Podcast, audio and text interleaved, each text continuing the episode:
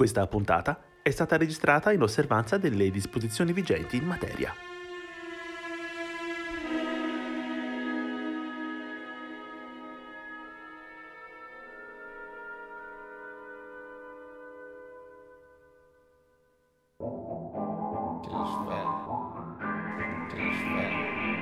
Da ognuno il suo studio va ora in onda. Non siamo stati noi. Programma musicale a cura di Arcadio Baracchi e Jacopo Fallani. E benvenuti a una nuova puntata di Non siamo stati noi. Una trasmissione che spiega come niente si crea, nulla si distrugge, ma Tutto si elabora da Mozart ai Sony Youth a cura e in compagnia di Jacopo Fallani e... Arcadio Baracchi. Sono così bravo che neppure io riuscirei a fare meglio di me. Fulvio Fiori! Scusa, scusa, Benvenuti a tutti quanti voi, finalmente di... ma sbaglio o questa è tipo la terza o la quarta volta che mi viene a sentire? No, la quinta, molto il vero. La quinta volta. Spero non sia motivo di disturbo perché ho visto i suoni anche domani e contavo di tornare. E come si suol dire è stato un piacere, magari ci si vede domani. Aspetta, ma dove vai? Ma veramente ti piacciono le mie canzoni? Indubitabilmente, moltissimo. Non sono tristi? No, no, sono belle. Grazie. Grazie a te. Tu sei... No, beh, inutile te lo dico. No, mi interessa, io sono... Beh, tu sei decisamente brava. E poi nei testi delle tue canzoni mi sembra di riconoscere qualcosa della Deborah Eger, della Catherine Anderson. Di chi? Veramente sono frasi che mi vengono in mente così, non è che... Ah, beh, complimenti, sono di un'intensità straordinaria. Ma vero. Ma forse perché in inglese fanno più effetto. In italiano mi vergogno a scrivere perché parlo male. E poi quando canti sei di una bellezza che non so come dirlo, mi, mi disorienta. Però anche quando non canti, eh, ma questo ti sarà cosa nota, è inutile mi dilunghi in ovvietà. Stanotte siamo insieme, ok? Chi? Ma chi è Fulvio Fiori? Non si sa, un- uno scrittore biologo, bi- biodinamico, non si è capito. Comunque se abbiamo capito invece che il film è Tutti i santi giorni Paolo Virzì. Esatto. Narra la storia di un latinista che però fa il portiere d'albergo. Poi portiere Ah, di notte. Di notte, esatto. perdonami. Poi conosce lei, fa la cantante, scrive i suoi testi, Eh. li canta in inglese, lui è un, poliglot- è un poliglota, anche se parla solo lingue antiche. Si conoscono, insomma, è un, È un film interessante. È un film interessante. Esatto, questo per dire perché appunto Marinelli, il buon attore Marinelli, il buon attore Marinelli è terribile, che appunto protagonista di questo film è appunto un personaggio poliedrico e questo, l'eclettismo, la poliedricità è il tema di questa puntata Non siamo stati noi. Di solito ai musicisti, soprattutto ai musicisti della parte di Arcadio, viene sempre associato un atteggiamento quasi diciamo nello spettro dell'autismo, no? molto concentrati nella loro arte, Autoreferenziali. esatto, incapaci anche di bollirsi due uova. Come e invece ha detto Franco, non mi viene ora come ha detto Franco. Franco Santarnecchi, sì, nostro ospite. Fantastica. Ha detto siamo sempre insomma, presi da noi stessi. Eh, esatto, detto- esatto. E invece quelli che presentiamo quest'oggi sono personaggi che sono o estremamente, come dire, poliedrici nell'arte musicale, oppure si sono anche specializzati in qualcos'altro, nella vita magari professionale diversa da quella del musicista, ad altre passioni magari artistiche che hanno coltivato nel tempo. Ci muoviamo subito molto rapidamente attraverso andando appunto a iniziare dalla poliedricità musicale, per Sì, dire. parliamo di un, eh, un binomio che è stato abbastanza raro, violinista e attore, parliamo di Ivry Githlis, scusate la pronuncia, che è nato a Haifa nel 1922 e è morto recentemente, è morto il 24 dicembre 2020 e come insomma molti hanno detto, insomma spesso e volentieri si spendono parole nei telegiornali per tutto e tutti, ma per questo virtuoso e attore che peraltro insomma ha ricoperto entrambe le due attività in maniera egregia, poco si è detto o se non praticamente niente come al solito. Noi vi facciamo sentire una serata un po' particolare dove in realtà Glitlis eh, incontra, almeno così è un po' quella che è l'idea di questo video che abbiamo rintracciato, Stefan Grappelli, che però in realtà eh, suona il pianoforte in questa occasione. È un video, è per, questo, è per questo che, come dire, proprio con l'idea di eclettismo Esatto. ancora maggiore, perché non è solo quello di Glitlis, ma anche quello di Grappelli che lo accompagna. È un video 1968, vi lasciamo all'ascolto e poi vi diciamo qualcosa di più su Glitlis e la sua anche abilità come attore. Ma va,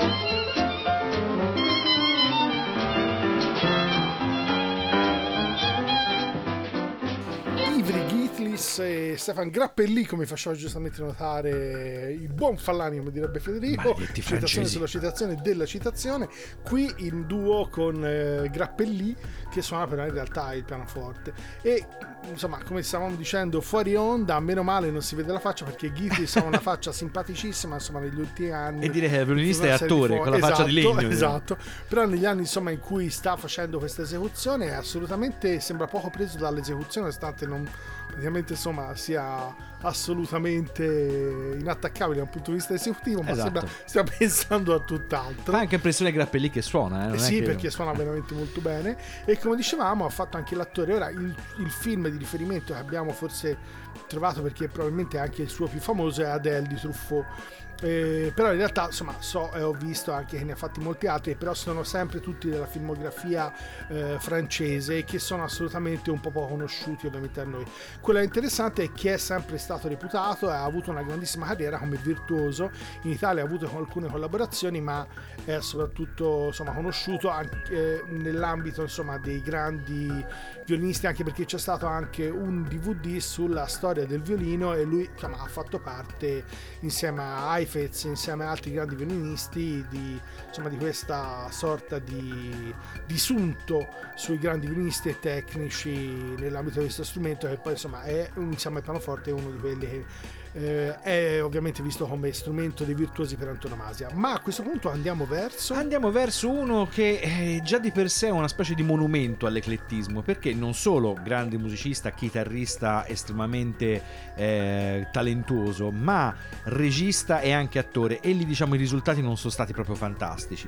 Però soprattutto grande polistrumentista. Stiamo parlando di Prince Rogers Nelson, al secolo Prince e al secolo anche di famous artist known as Prince, cioè 200.000 pseudonimi, simbol compa- più o meno le menate le conoscete tutte. Però il grande Prince è stato sicuramente autore di grandi classici della musica mh, contemporanea, uno per tutti Purple Rain, e appunto grande chitarrista e soprattutto polistrumentista veramente a 360 gradi. Nel suo primo album For You del 1978 eh, Prince suona tutto ogni strumento presente nella registrazione. Ora, quando sentite per esempio tastiere, sintetizzatori, organi, eccetera, non c'è niente di programmato, siamo nel 1978, lui si è suonato tutto traccia per traccia per farvi godere, diciamo, del virtuosismo così a palate, diciamo così, come rena, come si dice a Firenze, vi andiamo a far ascoltare l'ultimo brano dell'album eh, For You, il, dra- il brano, scusate, si intitola I'm Yours, Prince.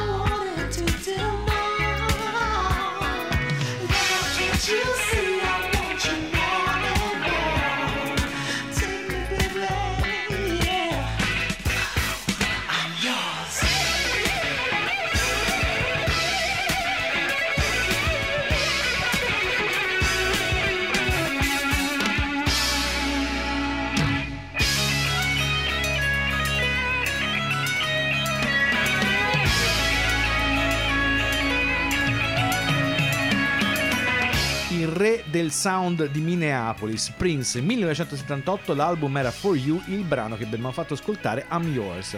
Appunto, un musicista estremamente talentuoso, questa cosa di suonare tutto da solo l'avrebbe rifatta più volte in carriera, ma qui la particolarità è che in For You, appunto il suo primissimo album, lui suona praticamente tutto. Sono diversi i polistrumentisti nella musica, per così dire, extracolta. Per citare i nomi Mike Oldfield, che giovanissimo mise insieme la colonna sonora di, Turbo, di, di quello che poi sarà diventata parte della colonna sonora dell'esorcista, ma che originariamente era l'album Tubular Bells. Ehm, Stevie Wonder che suona tutto, tutti gli strumenti che ci sono nel classico Superstitious tranne i fiati e grazie a internet, perché ogni tanto internet fa anche delle cose belle, oltre a portarvi non siamo stati noi ovviamente, il grande Jacob Collier o Collier, temo che si dica appunto alla francese, che è questo giovanissimo multistrumentista cantante, ha collaborato tra gli altri con Snarky Puppy e altre formazioni. Andatevelo a cercare su YouTube se non lo conoscete per godervi della musica, appunto lì virtuosismo a palate un'altra volta e ci spostiamo dall'ambito puramente musicale per andare verso la parte agreste quasi. Sì, abbiamo scelto ornitologica. Una versione, diciamo che questa le, le, forme di eclettismo noi le abbiamo date in al solito nelle nostre quattro tranche e una di quelle in realtà è un po' più semplice. In realtà eh, l'idea di eclettismo partiva di fondo da immaginarsi insomma una capacità che permettesse addirittura insomma di, eh, di vivere, di fare un, insomma un altro mestiere al pari di quello per cui poi il personaggio di cui parliamo è diventato famoso, invece in questo caso abbiamo scelto una tranche nella quale insomma avessimo degli aspetti, delle caratteristiche di eclettismo un po', un po strane, un po' particolari. Abbastanza. Esatto, nel caso specifico abbiamo rintracciato in Vorjak, di cui spesso e volentieri le volte in cui l'abbiamo fatto sentire, abbiamo, sentito, abbiamo fatto sentire la Sinfonia del Nuovo Mondo perché violinista, poi violista, poi dopodiché insomma si è data la composizione e poi finalmente insomma eh, esce da, dall'Europa e approda in America e qui insomma esplode maggiormente la sua vena compositiva, però il, eh, diciamo che i due riferimenti che ci interessavano in questo caso come caratteristiche biografiche un po' sui generis sono stati il fatto che amasse i piccioni e le locomotive era sì, veramente la suspense. La suspense. Su I piccioni. e non vi mandiamo Frank Zappa in realtà ma un pezzo di Vorjak che si chiama The Wild Dove ovviamente. È l'opera 10 in questo caso è mh, diretta da Sir Charles Macarras con la filarmonica ceca ovviamente eh, insomma delle, delle zone dello stesso Vorjak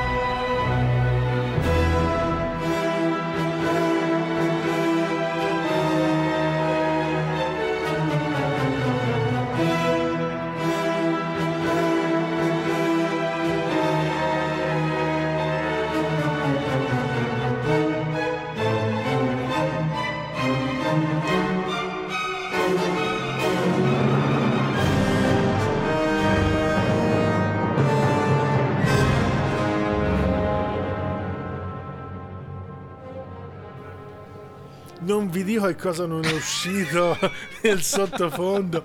Possiamo parafrasare con eh, Colombaccio, le Esatto, The Wild- piccione, Wild Dove è piccioni, il colombaccio. piccione, colombe, chi più ne ha più ne mette. In questo caso Antonin Dvorak, The Wild Dove, e su questo insomma ognuno spenda quello che vuole nei, nei pensieri su cosa significa Dove. C'è anche la A beccaccia. noi ci risultava Colomba, poi vabbè, è nato di tutto. Opera 110 dirette da Sir Charles McCarras con la SEC Philharmonic Orchestra.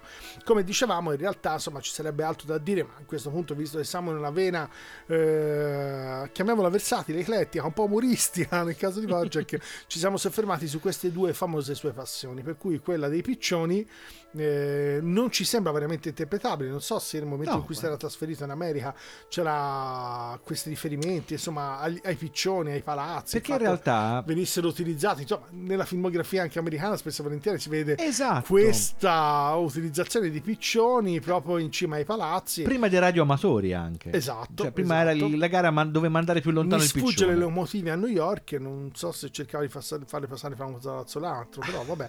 Insomma, comunque questi erano i due riferimenti un po' strani. Ecco, da stranezza andiamo verso quale altra stranezza? Eh, rimaniamo in ambito quasi agreste, più col colombaccio che con i piccioni. Qui stiamo scendendo verso il cacciatore Esatto, però rimaniamo. il colombaccio. Ecco, però restiamo nell'ambito Tra l'altro non so politicamente se è, sta- è stagione. eh. del colombaccio. Sì, penso di sì. Io mi ricordo i, i crostini con la beccaccia, cos'era? Era buonissimo. Vabbè, una cosa.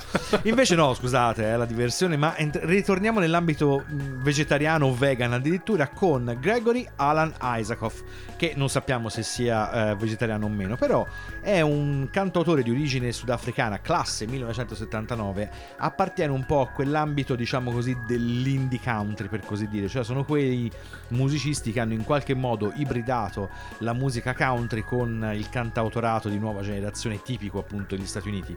Eh, Isaacoff vive in Colorado. Però Isaacoff, eh, oltre a essere diciamo un cantautore nuova leva molto interessante da noi non tantissimo conosciuto, è in realtà anche un coltivatore, è un contadino. Ed è famoso, diciamo così, per passare i pomeriggi in attesa del soundcheck del concerto serale controllando via internet l'andamento delle sue coltivazioni. Crediamo, a questo punto lo diamo per scontato, rigorosamente biologiche, perché vuoi che uno così Ormai non è sia... tutto biologico. Esatto, cui- soprattutto quello che non lo è. Esatto. Capito. Ormai. Quello che ci andiamo ad ascoltare è il suo brano forse più famoso, Big Black Car, eh, Gregory Alan Isaacoff, perché dopo ci mettiamo a ridere. You were a phonograph, I was a kid. I sat with an ear close, just listening. There when the rain tapped away down your face? You were a miracle, I was just holding your space. Mm.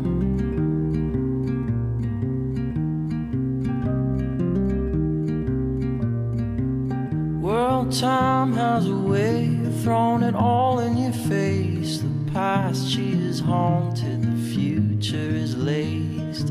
Heartbreak, you know, drives a big black car. I swear I was in the backseat, just minding my own. Mm.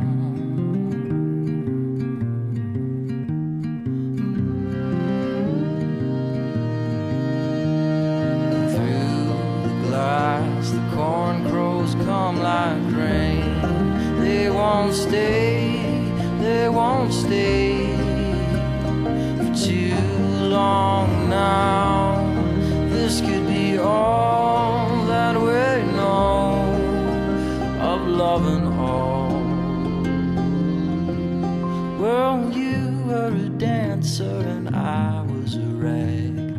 song in my head was all that I had. Hope was a letter I never could send. Well, love was a country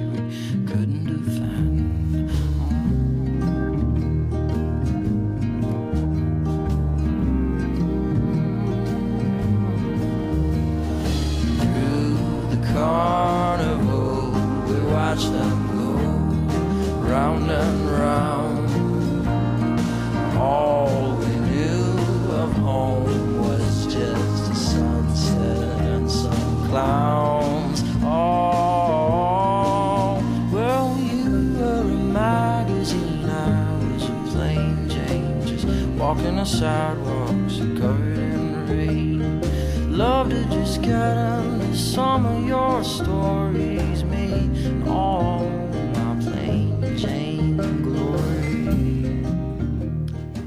E perché ci dovremmo mettere a ridere di questo Big Black Card di Gregory Alan Isaacoff? Perché questo brano tratto da This Empty Northern eh, Hemisphere, scusate, del 2009, eh, in realtà è stato scelto niente po' di meno da McDonald's, la famosa catena di fast food, come colonna sonora dei loro spot. Ora, per essere uno che sei, musicista country indie super alternativo e coltiva- coltivatore sicuramente biologico, se c'è una cosa che non dovresti fare è dare la musica a McDonald's. Però il buon Isaac che cosa ha fatto? Sì, si è fatto pagare dal mostro multinazionale del panino, ma ha speso tutti i soldi ottenuti da questa sua performance per finanziare un fondo che aiutasse i, i giovani, diciamo gli start-upper della, dell'agricoltura biologica appunto nella zona del Colorado. Quindi una specie di, come si può dire, conscience washing, diciamo così. Cioè mi faccio pagare ma poi vado in chiesa e mi, mi, mi faccio perdonare dal prete in un modo o nell'altro.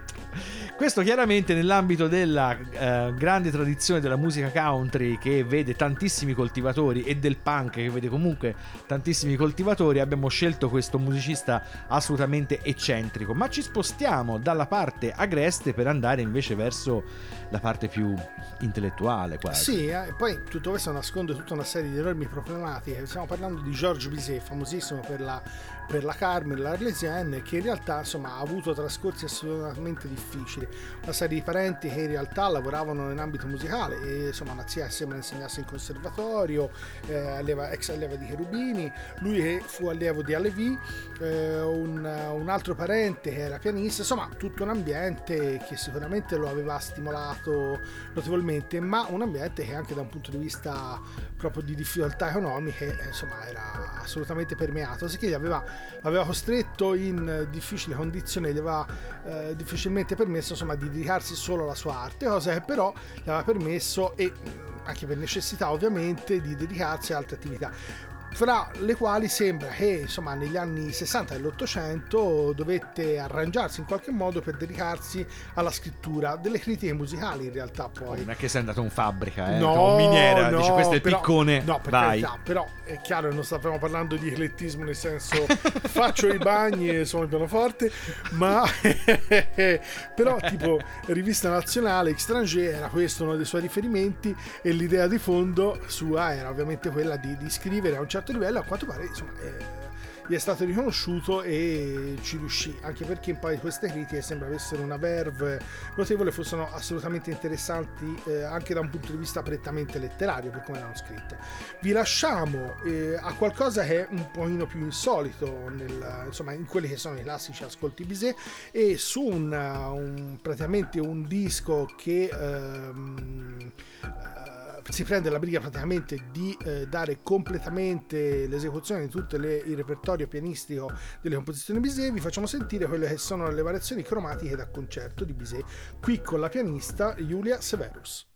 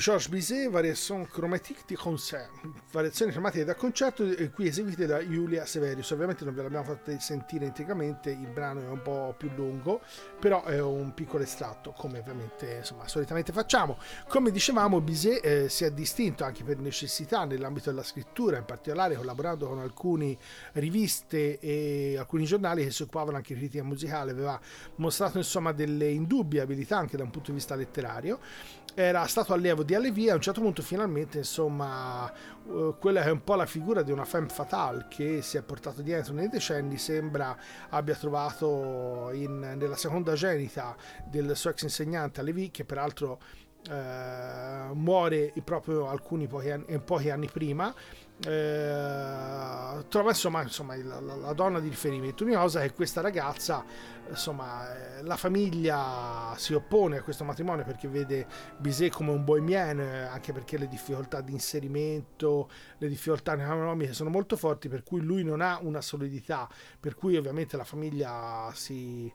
Eh, si, come si contrappone insomma, a questo amore finché poi alla fine non riescono a convolare a nozze, ma eh, diciamo che le, le, le, una caratteristica, una tara di famiglia della famiglia Levi eh, viene fuori e insomma nonostante questa unione inizialmente fosse assolutamente gradevole poi il matrimonio naufraga perché insomma la, la ragazza ha alcuni problemi mentali. Eccoci. e questa cosa naturalmente insomma zan, ha tutta un'altra serie di esatti di risvolti. La parte eclettica ovviamente era questa indubbia abilità di Bizet su più piani non quella pensavo fosse la schizofrenia della esatto era quello che stavo dicendo. Non quella di probabilmente di sapersi o doversi insomma eh, arrangiare nei confronti di un matrimonio difficile. Esatto. Mettiamo così, questa potrebbe essere l'opera. Esatto. Rimaniamo nell'ambito, scusate, l'ilarità, anche su cose francamente c'è mo- molto poco da ridere. Esatto. Però rimaniamo un po' nell'ambito della bizzarria con Captain Beefheart. Allora, Captain Beefheart è un personaggio centrale nella storia del rock occidentale, collaboratore fra gli altri di Frank Zappa, che aleggia su tutta questa puntata come una specie di spirito guida. Però Captain Beefheart è stato uno dei vocalist, dei vocalist de, eh, di punta di Frank Zappa ed è anche l'autore di uno degli album forse più strambi ma allo stesso tempo più classici della storia del rock, Trout Mask Replica, uno di quei dischi che o si ama alla follia o si detesta, non si vuole vedere neanche la copertina. Eh, Captain Beefheart al secolo Don Van Vliet a un certo punto si ha sempre avuto la passione per la grafica, per il disegno e per la pittura, a un certo punto mentre la sua carriera musicale in un certo senso stagna, la sua carriera di artista visivo comincia a prendere quota e diventa eh, una specie di rappresentante di una forma di neo-surrealismo americano ehm, a tratti anche astrattista, un pittore molto quotato, in un certo senso molto più quotato da vivo come pittore che non come musicista, perché purtroppo, come spesso succede, la riscoperta di Captain Beefheart è molto più vicina ai nostri, ai nostri giorni e quindi segue diciamo, la morte di Van Vliet e eh, non capita spesso che qualcuno che abbia due carriere appunto così diverse, quella del musicista e quella del pittore, poi alla fine si trovi eh, ad essere diventato molto famoso in entrambi i casi, ma questo è il caso appunto di Captain Beefheart. Ci andiamo ad ascoltare dal suo album di esordio 1967, l'album è Safe as Milk, il brano è Electricity. High voltage to bring the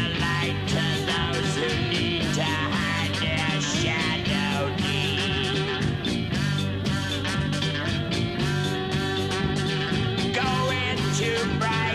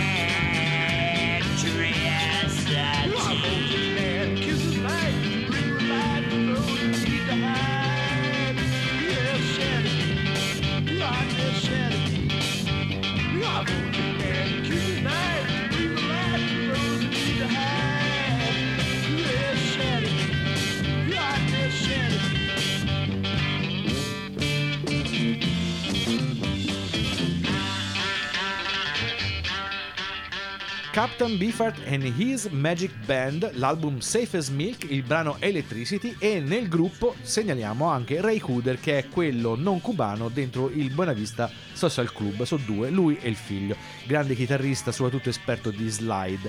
Appunto, se volete andarvi a vedere un lavoro di Don Van Vliet alias Captain Beefheart, compratevi o rintracciate la eh, proprio Bait Chain, eh, scusate, Bat Chain Puller, un album appunto di Captain Beefheart che in copertina ha uno dei quadri più famosi di Don Van Fleet, che è sempre lui, insomma. E se vi capita di girare insomma, per l'internet come ho fatto io per mettere insieme questa puntata, andatevi a guardare i quadri, alcuni che non sapete essere di Johnny Mitchell, ma che in realtà sono di Johnny Mitchell e che sono degli autoritratti di lei molto famosi. Uno credo sia anche parte della copertina, no, parte sia la copertina di un album appunto di Johnny Mitchell. E l'altro che mi ha molto colpito, non l'avrei mai detto, è Paul McCartney. Paul McCartney a un certo punto, forse sotto l'influenza di qualche sostanza, ha fatto questi quadri che ricordano una specie di Egon Schiele ma in salsa di Liverpool, capito? Ah, Una ok. cosa. Ma belli. Cioè, in- francamente, il consiglio d'arte di Non siamo stati noi per quest'oggi è Paul McCartney, il famoso Pittore. pittore. Ci muoviamo comunque dall'arte grafica, dall'arte, dall'arte arte, quella Alla medicina. Capito? un vero eclettico, anche perché questo sembra, stiamo parlando di Fritz Kleisler, che è violinista, figlio di un medico, un chirurgo eh, molto famoso, studiò violino di famiglia ebraica, questo diciamo anche perché spesso e volentieri eh, in quest'ambito eh, sono, insomma, sono nate moltissime come tradizioni eh, grandissimi violinisti, anche perché è uno strumento tradizionalmente presente nelle famiglie ebraiche. Lui prende, studia sia nel- con il padre, poi studia anche in Francia. Sembra che insomma l'elemento di rimente sia stata un'audizione con i Wiener Philharmoniker che va male, lo scartano. Lui praticamente abbandona il violino per dedicarsi in realtà poi alla, alla medicina e alla pittura. Riprenderà successivamente, vi diciamo però a questo punto, dopo un ascolto, quella che sarà insomma la, la carriera che lui riprende, ma proprio in questi anni, insomma, prima che eh, di, di dedicarsi di nuovo alla musica, abbandona e si dedica alla medicina e alla pittura e sembra peraltro insomma con eh, esiti Con positivi profitto. sì con profitto come si potrebbe dire il ragazzo può migliorare ma insomma con un buon profitto Esatto. vi facciamo sentire quello che è uno dei suoi brani sicuramente forse in assoluto più famoso che è il preludio allegro di Kreiser che generalmente è eseguito per violino e pianoforte ma abbiamo trovato una versione recente di due violinisti francesi di due scusate musicisti francesi uno si chiama Pierre e spero di pronunciarlo ovviamente Oggi con i francesi massacro. Esatto, Fouchneret e Jérôme Jouvet che è alla, chitarra, è alla chitarra.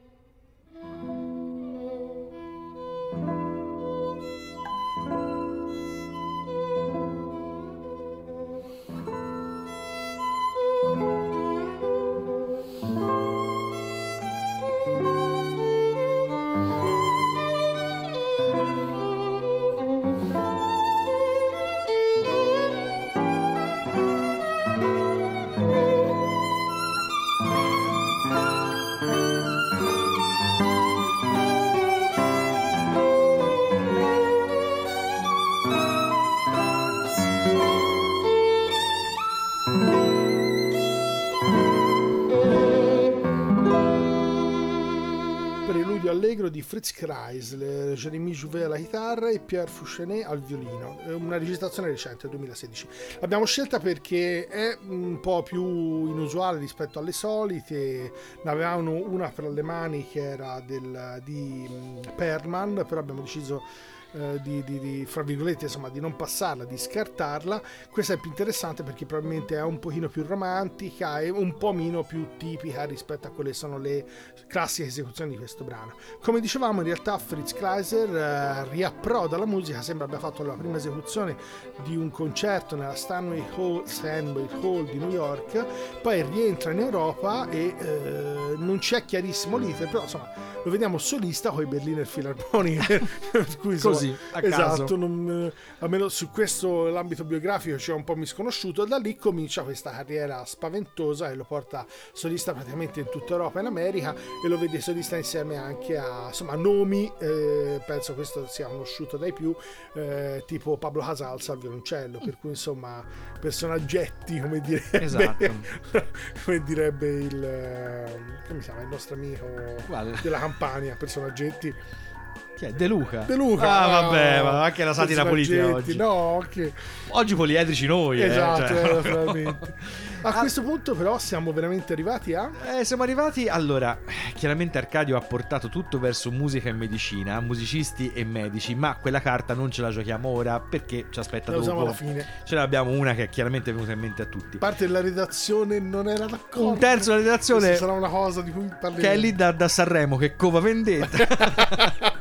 Comunque, per approdare, appunto, lasciamo un attimo perdere musica e medicina per approdare all'eclettismo, quello artistico a 360 gradi. Cioè, quello che abbiamo detto di Prince, ma fatto bene, per così dire. Ci sono moltissimi musicisti e attori. Arcadio, abbiamo passato un pomeriggio a citare Jared Leto, quindi lasciamo perdere quella Abbiamo categoria. trovato una lista infinita. Esatto, di gente che però insomma spesso sono scarsi a fare tutte e due, mettiamola così. Invece nel caso di David Byrne non, è, non si tratta di uh, un'ottima recitazione, ma si tratta sicuramente di una ottima scrittura.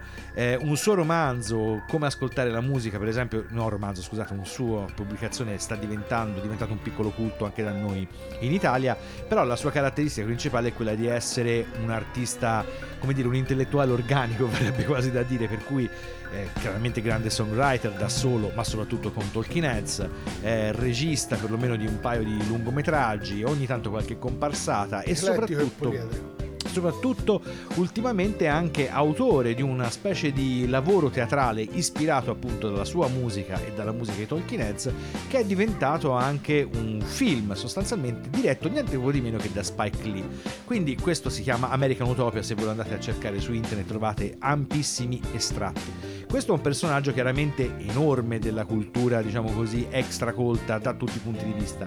Ma il brano con il quale ce ne andiamo ad ascoltare, brano dei Talking Heads, appunto, This Must Be the Place, è in realtà qui presente nella versione che appare in This Must Be the Place, omonimo film di Paolo Sorrentino. Paolo Sorrentino, This Must Be the Place, David Byrne, This Must Be the Place. Home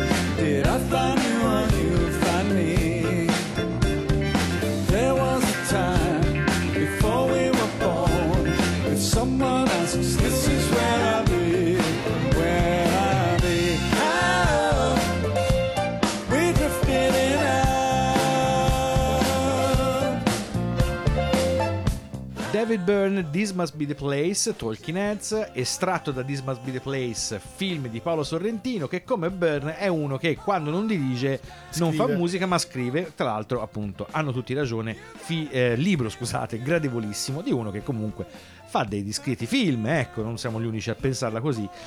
Anche se qui potremmo c'è un grosso dibattito in redazione eh, su Sorrentino, comunque sulle cose siamo d'accordo, ogni tanto siamo d'accordo tutti. Abbiamo detto che avevamo una carta musicista più medico che ci saremmo giocati più tardi Facciamo ed è prima la arrivato... lettura. Eh sì, è Facciamo prima la arrivato... lettura e poi se qualcuno vuole può indovinare. Può indovinarla, parlando, esatto. Poi possiamo aprire il dibattito. Però insomma, secondo me questa è abbastanza telefonata. Il contributo chiaramente lo legge Arcadio. Cosa le dicevano i colleghi della sua attività canora? Chi faceva dello spirito si prendeva una sberla, così, giusto per chiarire, ma in genere no, andava bene. Anche se avevo la fama di sinistro, il primario al policlinico mi chiamava il comunardo. Cosa dice il nostro comunardo? Operiamo solo ai bambini poveri meridionali? Questo era il livello. Io mi limitavo ad osservare che l'ospedale pubblico era una garanzia, che per le malattie gravi lo sceglievano anche i ricchi anche perché i bambini al quarto piano dove si pagava venivano visti dal medico due volte al giorno. Al nostro piano, in chirurgia, 24 ore su 24. Anche al sacco mi hanno sopportato, per esempio quando scrivevo alle dimissioni del paziente sulla cartella clinica buone condizioni di salute, nonostante le cure prestate lì. Chi di voi ha indovinato che questo è Enzo Giannacci? Alzate Vabbè. la mano. Esatto. Chiaramente eh, due esempi Si è aperto vengono un dibattito, però a questo punto non abbiamo il tempo, ma faremo, a questo punto potrebbe essere interessante. lanciare un sondaggio che Sì, fa un anticipo della cosa, un Potremmo anticipo, aprire il sondazzo. un anticipo della citazione di Arcadio e poi voi avete una settimana per indovinare che cosa è che Arcadio ha appena citato. Appunto Enzo Iannacci, neanche medico ma addirittura penso chirurgo, Chirurgo, sì. e specializzato appunto in chirurgia pediatrica, una cosa del genere. Quindi insomma personaggio veramente molto eclettico, autore di brani splendidi, lunghissime collaborazioni per esempio anche con Dario Fo. L'ultimo brano di questa puntata Non siamo stati noi dedicato all'eclettismo è suo, Ci vuole orecchio, uno dei suoi grandi classici. Per questa puntata eclettica e poliedrica direi che siamo arrivati, abbiamo detto con tutto quello che dovevamo dire. Vi salutano Jacopo Fallani e... Arcadio Baracchi. E ricordate che se quello che avete ascoltato questa volta vi fosse sembrato particolarmente strano, Ovviamente non siamo stati. E la bobina continua a girare. Sì, ma la base va avanti anche da sola. E noi che abbiamo tutta la voce in gola. Ma senza base non si può cantare. E con la base non si può stonare. Non si può sbagliare. Perché? Perché ci vuole orecchio.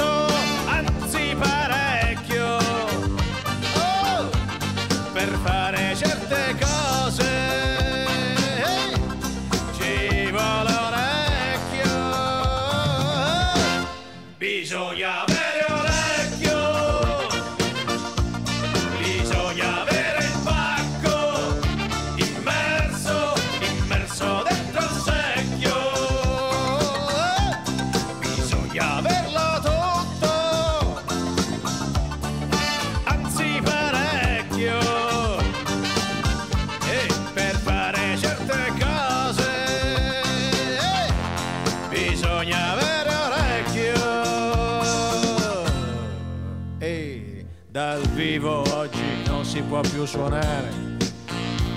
L'orchestra è ormai quattro battute dopo.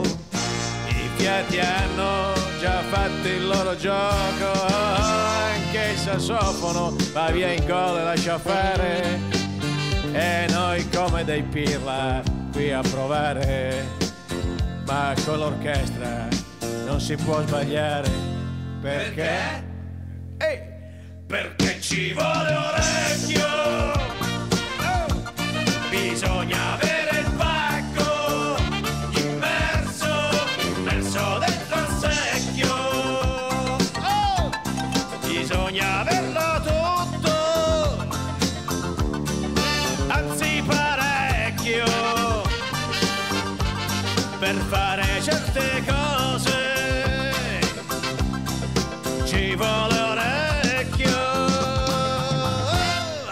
Bisogna